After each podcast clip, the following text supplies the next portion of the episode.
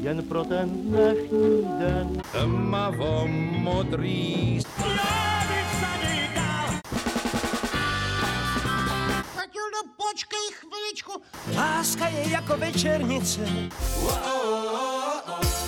Vítejte u Suprafon podcastu. Se zpěvákem a hercem Pavlem Vítkem si stylově na Suprafonu povídáme v době, kdy slaví 60. narozeniny. 60. kdysi, Pavle, bylo významné datum nebo významné jubileum, protože před listopadem chlapi odcházeli v tomhle věku do důchodu, to už samozřejmě neplatí. Nicméně je pro vás 60. důležitá a třeba důvod k tomu, abyste se trošku ohlédl za tím, co jste do posud dokázal. Dobrý den. Dobrý den. Myslím si, že důchod eh, mě nečeká, eh, ani o něm nepřemýšlím. Eh, naopak jsem velice rád, že jsem vlastně teď chytil takový vítr do plachet, jednak se čtyřma tenorama, ke kterým se samozřejmě ještě dostaneme, a jednak vlastně, když tak bilancuju a mm, vydávám vlastně kompilaci, která se ohlíží za tím, co se mi podařilo, a když vlastně sumarizuju svý plány, tak jsem v podstatě velice rád, že jsou ta šestka a nula jenom dvě číslice. A já vždycky říkám, že eh, dokud člověk má tu energii a zdraví na to, aby aby, aby si dál plnil ty svoje představy, sny a vidí před sebou další horizont, který by rád zdolal. A mě ta hudba opravdu baví naplňuje a, a mám to štěstí, že dělám zrovna tohleto povolání, který mě vlastně nepřipouští si připustit tu šedesátku. Takže to je vlastně takový pěkný dárek i k těm narozeninám, to, co říkáte. Slavil jste ve velkém stylu? Já jsem oslavil uh, svoje kulatiny vlastně v Pražské Lucerně, uh, velkým koncertem se spoustou hostů, uh, namátkou Helena Vondráčková, Adéla Gondíková, Jitka Zelenková, Dan Hulka, Václav Knop a, a, a další a další, kde jsme vlastně si Eh, zavzpomínali nejenom na moje největší hity, ale tak, jak je mým zvykem na koncertech, i na hity, které mám rád, které jsem převzal do repertoáru. Já s tomu s úsměvem říkám, že to bylo takové, takové jedno velké retro, ale já myslím, že to je dobře, protože já už asi nejsem ve věku, kdy eh, bych, eh, přestože mám v šufleti nějaké nové písně, ale spíš si myslím, že sumarizuju to, co se mi povedlo a snažím se to skombinovat s tím, co mám rád, a nebo co bych ještě třeba v té hudbě chtěl dokázat. A strašně mě potěšilo, že to ta narvaná lucerna ocenila a že moje publikum, mimochodem velice věrné, kráčí se mnou několik dekád, že to publikum na tuhle tu moji hru vlastně přistoupilo. Čili v podstatě já jsem de facto, když to tak schrnu, ve velice zatím tady třikrát ťukám, dobré kondici eh, a moje publikum ode mě chce, abych pokračoval dál, tak nesmím ho zklamat. My se k tomu retru pochopitelně dostaneme, budeme trochu bilancovat. Nejdřív k vašemu hlasu. Vy jste členem se skupení čtyři tenoři, ale o vašem hlasu se říká, že to je baritenor, čili tak možná něco trošku mezi. Změnil se vám nebo vyvíjí se vám nějak ten hlas za těch x let, co jste na scéně? Já jsem docela překvapený, protože tím, že jsem vlastně v určitý době svého působení, když jsem se vlastně z pop music začal orientovat v 90. letech na velké muzikály typu Drácula, eh, Le Miserable Bídníci, Miss Saigon a tak dál, eh, Vlastně já jsem začal chodit eh, tehdy k panu Klezlovi na hodiny klasického muzikálového zpívání a to jsem ještě netušil, že se mi to třeba později v tenorech bude právě hodit, protože já jsem vlastně původně herec, já jsem vlastně původně bariton. A ten bariton se přeučil na, ten, na, na nižší tenorové polohy a je to, jak jsem se dozvěděl nebo dočetl v, na moudrých serverech, je to nejžádanější muzikálový typ hlasu na světě, protože je pro něj nejvíc rolí. A musí vlastně zvládat jak ten mluvený projev, tak ty okrajové tenorové polohy. A to mě baví a jsem rád, že jsem vlastně na sobě pracoval. A teď, když poslouchám svoje původní nahrávky, tak ty první, ty já nemůžu ani slyšet, jak ten hlas byl takový, já tomu říkám telecí, takový, ještě nevyzrálej, ale jsem rád, že nezním v tomhle věku jako unaveně, že zním naopak, že se mi ten hlas zakulatil. To je dobře, protože mi to vlastně eh, nabízí možnosti, které jsem dřív využít nemohl. Čili eh, ten crossover, ke kterému já vlastně spěju, eh, je přesně pro ten typ mýho hlasu. Jak říkáte, že ten váš hlas je nejžádanější v oboru muzikálovém na celém světě, tak kdo ví, třeba vás ještě čekají role všude po světě, od West Endu po Broadway například. to víte, že to je hezká představa, ale uvidíme, co ten muzikál přinese. On stejně tak jako hudba všeobecně zažívá v poslední době trošičku eh, všema těma událostma, které se staly za posledních pár let, zažívá trošku takovou krizi, čili o to jsem šťastnější, že třeba v současnosti uh, si můžu zaspívat třeba ve Fantomově opery, že mě potkal ples upírů, uh, že prostě ty klasické muzikálové tituly mě neminuly. Hm. Vy jste, Pavle, vyrůstal v Olomouci a první umělecké kručky jste taky učinil už v Olomouci, v divadle. Ano. Olomouc je nádherné město. Zanechalo ve vás nějakou stopu Olomouc jako město? Zanechalo ve mě v stopu, určitě. Eh, Olomouc totiž vždycky byla takovou kulturní mekou té Moravy. A jednak se tam hrálo dobrý divadlo a já jsem měl navíc to štěstí vlastně začínat eh, v tehdy velmi eh, kultovním eh, muzikálovém představení na skle malované. A to byla úžasná škola. A dokonce to bylo to představení, byť bylo s amatéry, tak se tak povedlo, že nás profesionální že nás zařadili na profesionální repertoár, čili hráli jsme normálně za honorář eh, v Olomouckém divadle pro platící publikum. Tak to bylo úžasný úspěch, to byl tenkrát. A do toho jsem vlastně dostal nabídku od tehdejší takové velmi ceněné plesové a tancovačkové kapely a to pro mě znamenalo zpívat jeden hit za druhým od půl deváté večer nebo od osmi do půl třetí do rána. A to mě bylo nějakých 16-17 let, čili to byla možná i proto ten, ty hlasivky vlastně vydržely celou tu kariéru, protože to byla úžasná škola.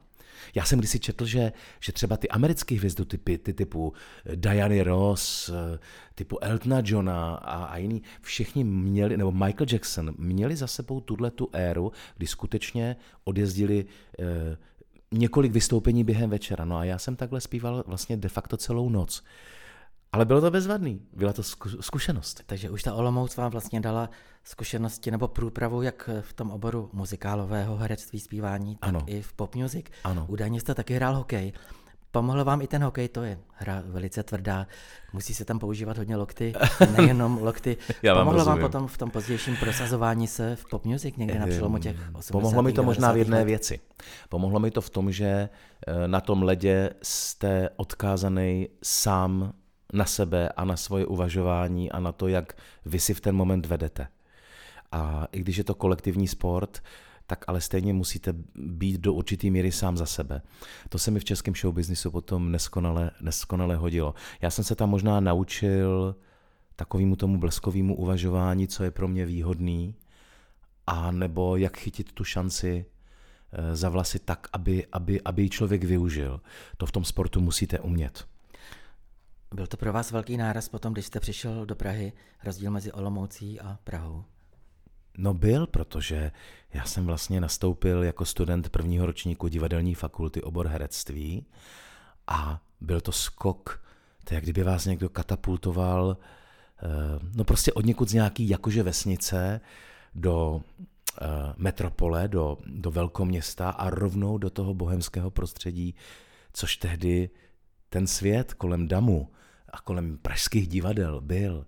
A ještě navíc, my jsme byli ten ročník, osobností a my jsme se fakt sešli. Roden, Chýlková, Holubová, Cibulková, Žilková, Asterová. My jsme...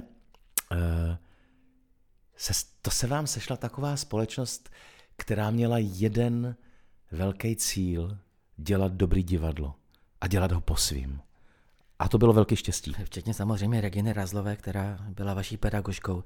Ano, Asi a navíc... taky ve vás musela nechat velikou stopu. No, Regina byla úžasná v tom, že se vrátila tenkrát čerstvě ze Strasbergova studia v New Yorku, kde brala vlastně hodiny toho, jak učit herectví, tak jak se učí eh, třeba v Hollywoodu, takže byla plná nabitá těma dojmama a, a těma metodama.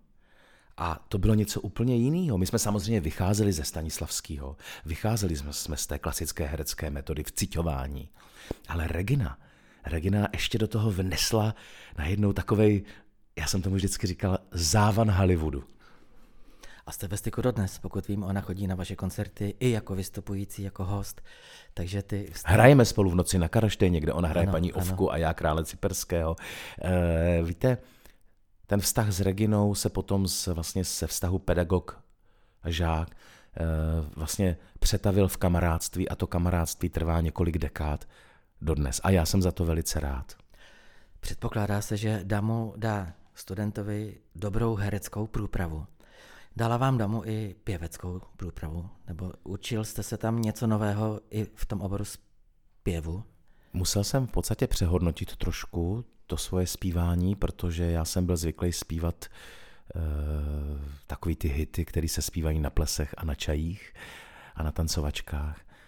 A najednou mě paní profesorka Hořejší nutila do hlavových rezonancí a já jsem pochopil, že jestli chci zpívat i trošku náročnější repertoár, takže chvilku jsem se stavěl na zadní, ale pak jsem pochopil, že je dobrý na sobě tu techniku zvládat, stejně jako jsem se naučil zvládat techniku u baletní tyče a v akrobaci a že je dobrý umět ovládat svoje tělo, že je dobrý eh, prostě, aby člověk na tom svým talentu, který je jenom vstupní, eh, vstupním lístkem, ale pak ho musíte rozvět. Zkrátka dobře, že je dobrý na tom pracovat. Musím vám říct, že potom, když jsem začátkem své kariéry, pop, myslím v pop music, začal tancovat třeba s tanční skupinou UNO nebo s baletem Československé televize a s jinými tělesy a začal jsem vlastně vytvářet ta velká taneční čísla, že se mi to náramně hodilo.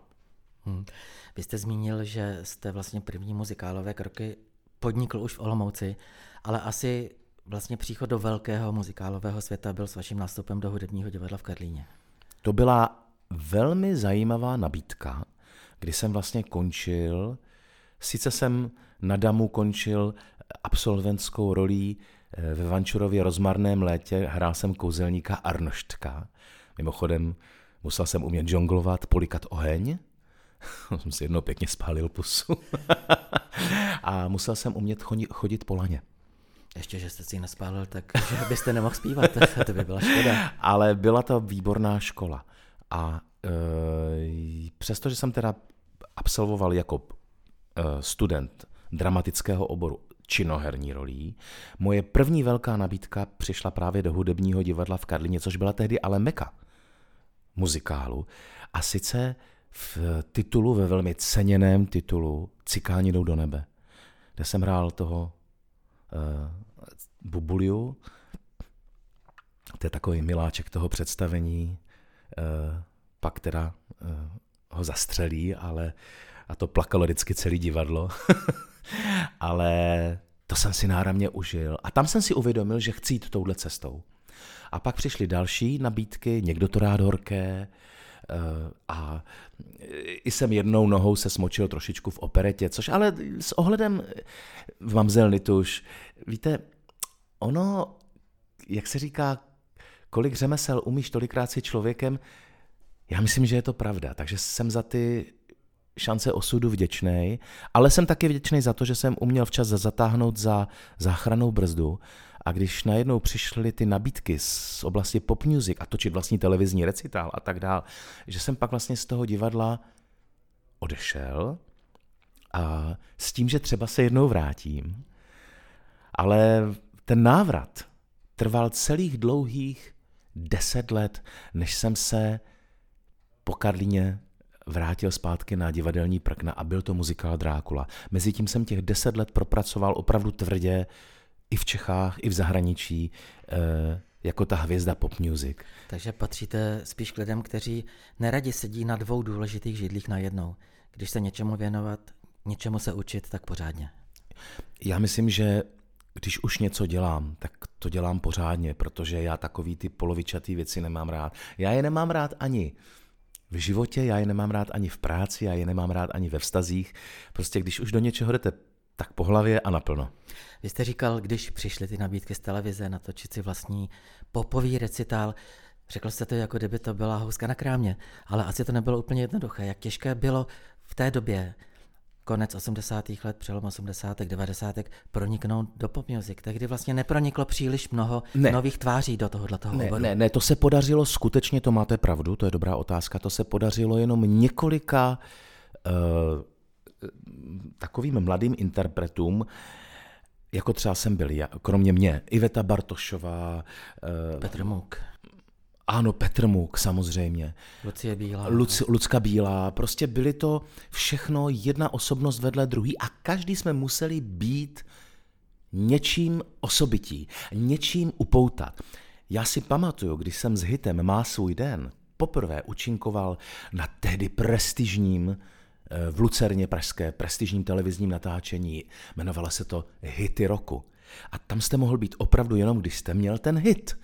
A teď tam byli ty Vondráčkoví, ten God, Neckář, na koho si vzpomenete, Olympik, prostě vš- všichni ti, ke kterým jsme vzhlíželi. A najednou si představte, že ze dne na den, přes noc, se dostanete do této společnosti. A pak s nima točíte silvestrovské show a tak dál a tak dál. Musíte obstát. Co to s vámi dělalo osobnostně? Někteří, někteří to neustojí a eh, prostě podlehnou tomu mámení a tomu pozlátku. Já jsem možná taky třeba na nějaký čas podlehnul tomu mámení, ale nemyslím si, protože já jsem měl takový tým, který mě fakt cepoval. Já jsem měl přísnou manažerku, já jsem měl přísného kapelníka a mě žádný vrtochy ne- netrpěly. Já jsem byl taková ta dobře vycvičená vopička, která musela předvíst 20krát do měsíce na jevišti před vyprodaným sálem to, co ty lidi očekávají. Ale možná právě proto, že jsem měl tu průpravu z damu, Eh, možná právě proto, že jsem vlastně vždycky tu svoji roli toho zpěváka opravdu chápal spíš malinko jako roli. Takže jsem to nebral tak úplně vážně a možná proto, že mě to tak strašně bavilo a, a že jsem byl tak nadšený, tak já jsem vlastně neměl ani čas z toho takzvaně lidově řečeno zblbnout, protože té práce bylo tolik. Skončilo jedno natáčení, už se jelo do, tamhle někam na festival do Německa, pak, pak zase něco, pak zase něco, do toho koncerty, do toho rozhovory, titulní strany, eh, zase další televize. Čili já jsem vlastně pro tu práci neměl čas přemýšlet o těchto těch hloupostech, jestli z toho zblbnout, nebo ne. Vaši kolegové z DAMu, nebo spolužáci z DAMu, Šilková, Roden, Chilková, Holubová, Cibulková, Asterová, se záhy stali velkými hereckými hvězdami. Ano, Určitě jste si vzájemně přáli ten úspěch. Byli jste v kontaktu i v době, kdy vy už jste se dal na to pop music a přáli oni vám ten úspěch, případně šli za vámi s nějakou radou, co udělat, jak se zachovat.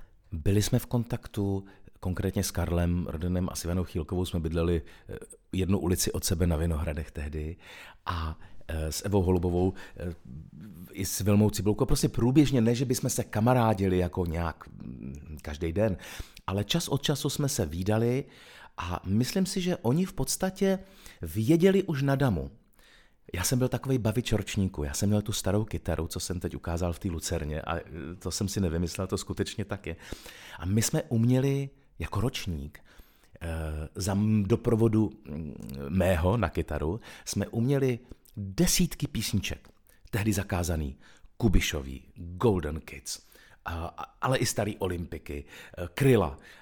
A my jsme někdy přemluvili naše kantory a místo herecký hodiny eh, jsme na zkušebnu šli na Karlův most, když bylo hezky. Já jsem to rozbalil s kytarou, z rudýho práva jsme si udělali takový klobouk, hráli jsme tyhle ty písničky a vybírali jsme peníze od turistů za to, že jim hezky zpíváme. A to, co jsme vybrali, hádejte, co jsme s tím potom večer udělali. Propili. Ano, šli jsme to propít i s kantorama. To byla úžasná doba, na to já hrozně rád vzpomínám. A prošlo vám to? Nepřišli třeba příslušníci SNB, jak se to říkalo? Jo, jednou jsme museli Zabalte to, utíkat. Jednou jsme museli utíkat až, až, až někam k Prago koncertu, protože nás někdo naprášil. Ale víte co, to byla úžasná doba. Já jsem strašně rád, že jsem tohle to zažil, protože tohle všechno vás vykřeše. A vy vlastně potom už berete i ty úspěchy v životě, i ty neúspěchy, berete s odstupem. A víte, že jste zažil dobu, kdy jste měl před domem zaparkovaný drahý auto, ale neměl jste na benzín. A Janis nosil z, z Menzy jako student filozofické fakulty dvojitý večeře a z toho jsme žili. Protože prostě jsem ty peníze neměl, protože jsem je prostě rozfofroval a zrovna jsem neměl práci. Ale taky jsem zažil uh, prostě období, kdy nešlo projít málem po ulici kdy prostě Davy Faninek uh, my byli pořád v patách a, a bylo to hrozně hezký, ale víte co, já jsem šťastný za to, že jsem si obě ty strany mince mohl prožít a dneska se na to dívám už tak jako e, s úsměvem. Hmm. Janis Sidovský je určitě velice důležitá osoba ve vašem životě. Vzájemně si pomáháte, určitě jste si vzájemně oporou, rádci a tak dále a tak dále. Taky slavíte vlastně půlkolaté výročí eh, ano. vašeho vztahu. A i když jste měli různé taky peripetie, tak eh, vám ten vztah vydržel. Čím je pro vás Janis Sidovský a vztah s ním? Janis je pro mě v prvé řadě eh, člověk, který je mi oporou v mém životě nejenom osobním, ale i pracovním, protože si velice cením toho, že mi dokáže říct pravdu do očí. Byť by byla nepříjemná, dokáže i pochválit a mm, dokážem si to samé já vůči jemu, dokážem si navzájem říct, co se nám líbí, co se nám uh, nelíbí a záhy vlastně v podstatě hned z kraje našeho vztahu, on začal pracovat jako můj manažer. A on je takovej, jako každý vodnář, uh, uh, on má vize. Ale on na rozdíl ode mě, kde já jsem taková ta rozevlátá váha, která má tisíc milion nápadů, on ty vize dokáže realizovat. Takže on je pro mě takový středobod mm, mýho vesmíru a myslím si, že Eh, jsme vlastně vydrželi ten nápor jak v tom show businessu, tak vlastně v těch muzikálech, tak i nejrůznější peripety prostě našeho vztahu jsme vlastně vydrželi proto, že nějakým způsobem tam musí někde být prostě základ toho, že patříme k sobě. Tak jestli to tak osud chtěl, tak já tuhle tu pravdu rád přijímám. Mm. My jsme mluvili hodně doposud o muzikálech, vy jste ty důležité jmenoval, samozřejmě nemůže dojít na všechny, protože by půlhodinový rozhovor zabral jenom výčet těch vašich muzikálů, ale zeptám se vás na film. Vy jste vydal CD, film a muzikál, velmi hezké CD, mám ho doma. Děkuji. Eh, co vy a film? To je jediná taková vlastně uh, oblast, která mě minula. Eh, víte, já jsem se zavedl v těch 80. letech jako zpěvák. A vlastně mě ti režiséři asi přestali vnímat jako, jako herce, Přestože nedávno se třeba režisér Hřebek mi přiznal v osobním hovoru, že se na nás chodil i na mě dívat do disku, když jsem hrál jako absolventský představení na demo. Ale prostě jsem se jim asi vytratil z toho zorného pole eh, jako materiál do filmu, takže eh, já jsem si trošičku to herectví kompenzoval tím, že jsem během zejména 90. let odehrál stovky, opravdu stovky představení, například eh, ve velice úspěšné komedii Světáci, eh, se kterou jsem strašně rád hrál s, s divadelním spolkem Háta, a i v jiných. Takže kdo ví, třeba ještě nějaká hezká, třeba komediální role ještě na mě čeká. Já, řík, jak, jak se říká, nikdy neříkej nikdy. A jestli to tak mělo být, že ten film mě minul, tak prostě mě minul. No. Určitě důležitou osobou taky ve vaší kariéře je Eva Pilarová. Jak vzpomínáte na její vystoupení, kde vy jste byl hostem v Káhirské opeře a v Rockefellerově centru v New Yorku? To jsou velmi významná místa obě dvě. Ano, já jsem si to tenkrát ani neuvědomoval, že vlastně zpívám na tak významných místech. Eh, Eva byla pro mě Eh, a zůstala pro, v, v mý duši. Eh, prostě dáma, která byla i úžasnou kamarádkou. Byl to člověk, který mi dokázal velmi dobře poradit a nejenom v těch osobních, ale i v profesních věcech. Naučila mě vnímat swing. Ona mě vlastně dovedla ke spolupráci s Big Bandy, že jsem začal zpívat tro, trošičku jiný repertoár v těch 90. letech. A z toho potom vlastně vzešla zcela logicky naše spolupráce. Eh, a třeba ta káhirská opera, to bylo úžasný. Stejně tak jako bylo úžasný v Rainbow Room, když jsem se dostal, že tam zpívala Ella Fitzgerald a Elvis Presley, tak mě se rozklepaly kolena. Ale, ale bylo to fantastický. Já vám nevím, jak to prostě popsat, ten pocit, ale najednou stojíte eh, v prosvícený kulatý místnosti, kde 360 stupňů kolem vidíte pod sebou z 52. patra rozsvícený New York a nemůžete uvěřit tomu, že tam zpíváte. To je moc, hezký, to je moc hezká vzpomínka. Eva Pellerová očividně taková byla, protože ona třeba taky dala spoustu věcí, co se muziky týče do vínku Vojtovi Dikovi, který sice má samozřejmě hudbu v krvi, je vynikající muzikant a zpěvák, ale vlastně taky v těch jeho začátcích stála Eva Pilarová. Pojďme eh, na konci toho našeho povídání a nemůžeme minout vaše působení ve formaci čtyři tenoři. Byť jste baritenor. Co vám dává účast v tomto seskupení? Čím to pro vás je? Co to pro vás znamená? Před časem uh, jsem právě tak bilancoval a říkal jsem si, co já vlastně budu dělat. Já můžu zpívat ještě třeba 20 let a to budu pořád dokola zpívat těch pár svých hitů. Zaplať mám za ně, ale nebo k jakým směrem mám jít? Ta popina mě už jako tolik jako neuspokojuje. Uh, přece jenom v tom muzikálu se prospíváte k náročnějšímu repertoáru.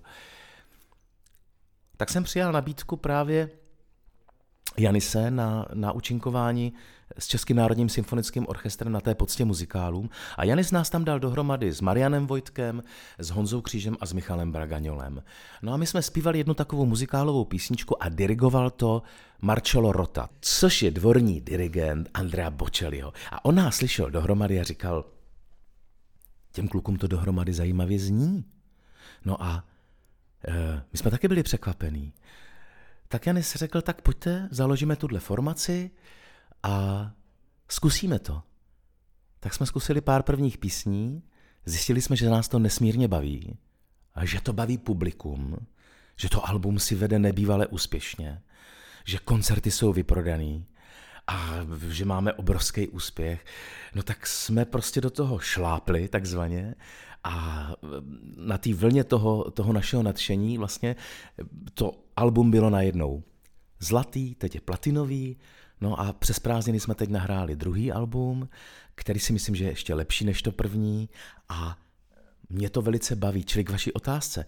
Já myslím, že všechno je v životě vždycky tak, jak má být a já jsem rád, že jsem najednou objevil pro sebe parketu, která mě posouvá dál, která mě zase nutí na sobě pracovat a upřímně dostat na Prahu 60 zlatou desku, to je nesmírně osvěžující pocit. Důležité určitě je, že jste s kolegy i kamarádi což eh, když jedete dlouhé turné, tak je vlastně nezbytné, protože si kdybyste se lezli na nervy, tak to by šlo dost Ne, ne, ne, my s klukama si užijeme opravdu spoustu srandy, protože my máme i společný smysl pro humor.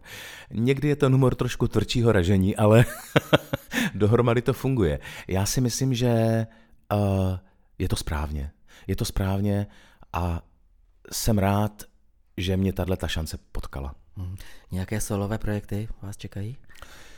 Mě teď zaskočil úspěch té mojí vlastně mm, jubilejní šedesátkové lucerny. Přiznám se, musím to nejdřív vstřebat.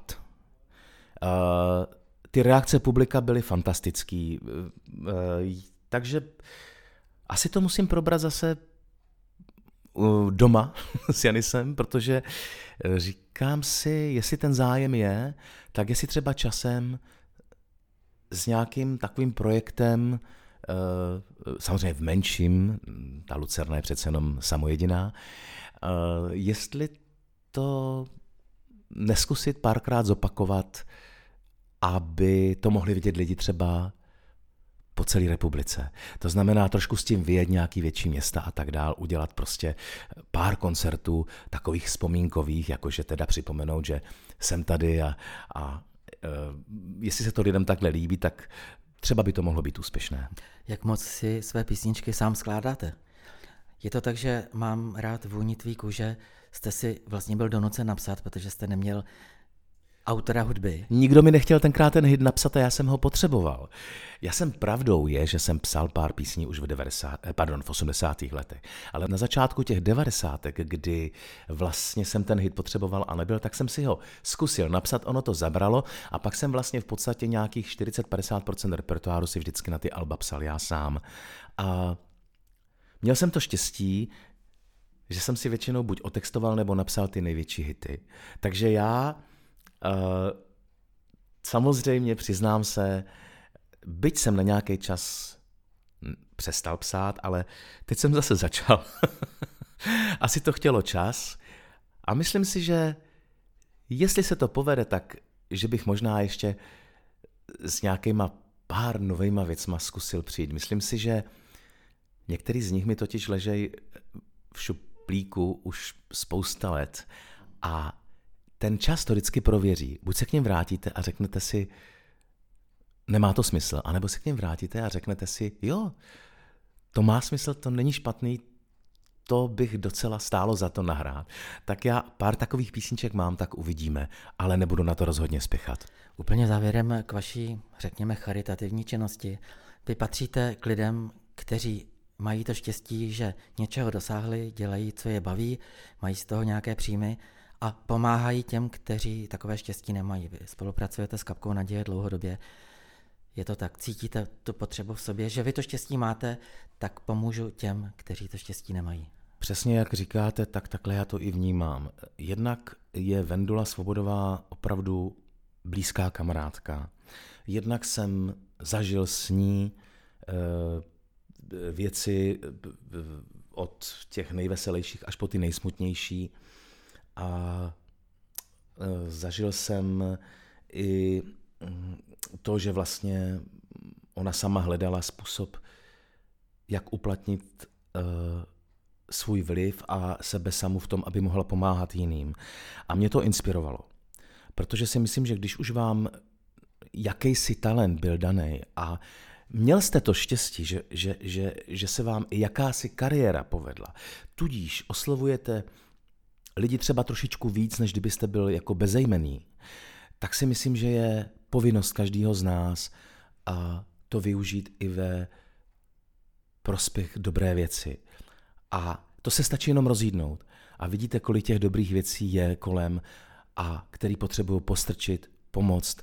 A já mám z toho prostě hezký pocit.